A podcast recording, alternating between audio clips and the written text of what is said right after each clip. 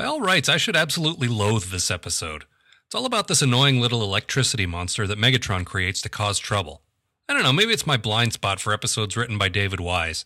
Or maybe I just appreciate it when they actually try to be funny instead of just making us laugh by failing to be serious. The story gets underway immediately, and it doesn't waste any time trying to explain what the hell happened here. Megatron was playing with some electrodes, and the next thing you know, sentient electricity gremlin. I guess this is a common hazard when working with Cybertronian equipment because nobody seems particularly concerned with the notion that life has been created. Most of the concern derives from the fact that the little guy is annoying as hell, which makes sense given that we're dealing with a race of robots that run on electricity. And honestly, he's nowhere near as annoying as Powerglide, Warpath, Chip, and a few choice characters from Season 3. Going by Pokemon rules, Megatron decides that the thing's name must be Kremzeek, since that's all he seems to say. Yes, Kremzeek, you will be my ultimate weapon against the Autobots. Dude, are you even trying anymore? In the 30 seconds that Megatron has to deal with Kremzeek, he works out that all he needs to keep it under control is some kind of magic shielded box. The Autobots, despite having twice the personnel, including a dedicated scientist, never seem to work this one out. So Megatron boards Thrust, Thrust, and takes his magic box with him. Apparently, this military jet with the single cockpit has a roomy passenger compartment inside it somewhere. S- subspace. So the gift arrives at Autobot HQ like so much flaming dog poo. He makes short work of the Autobots, then takes a flying leap into Teletran 1. What in the world? Choco rations down two grams, double plus, ungood. You hear that? He said double plus ungood. David Wise got Orwellian on our asses. I love that guy. So Kremzeek jumps into the screen and appears in the location depicted. I guess by riding the broadcast beam or something. It doesn't matter. He can jump into the TV. We get it.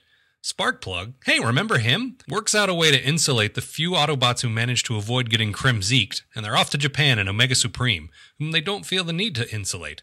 Nah, why bother? What could go wrong? Oh, right, that could go wrong. This is example number 31 in a series of why Optimus Prime is the worst leader ever and deserves to die. Meanwhile, Megatron prepares his latest invention, an energy magnet.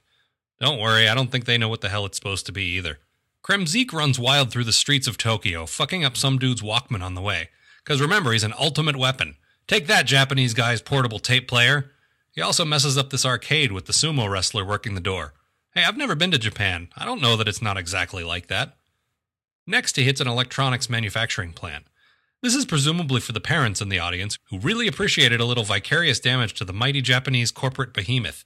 If you're not old enough to remember 1985, you probably won't understand that. The Autobots have to answer to this most honorable Japanese engineer, oh lord, and they feed him a story about a creature made of pure energy that sounds totally made up.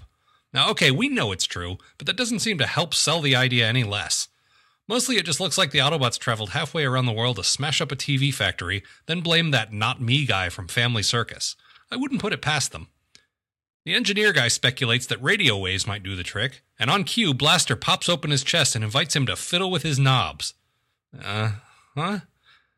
Somehow, despite the fact that we spent precious screen time insulating the Autobots, Kremzeek leaps into Blaster, who then feeds him more energy to make him more powerful. Now, the logic behind any of this could have easily explained with a line or two of exposition, but no time! Multicolored gremlins spill out like so many Lucky Charms marshmallows, and presumably each one of them heads for a different Walkman. So the Autobots put together some kind of trap involving a power plant, I don't know. Fortunately, it backfires and they merge into a single giant Kremzeek. Gee, who saw that coming? That trick's entirely new to Transformers. We've never seen smaller things combine into one giant powerful thing. Oh, look, Godzilla reference. That is also another thing that nobody saw coming, at all. Inferno charges in with his white goo, but Kremzeek's having none of it, which makes him two for two rejecting stale one trick Autobot problem solving. Good for you, little guy. Really, though, how are they possibly going to stop this thing? There doesn't seem to be any conceivable. Oh, yeah, the old B story bites the A story on the ass at the last minute trick. That's a little ironic, I guess, or whatever. Yeah, not one of Mr. Wise's best efforts, I'm afraid. They do kill Kremzeek, though, and they even make a point of having Bumblebee suddenly develop sympathy for it just before they do.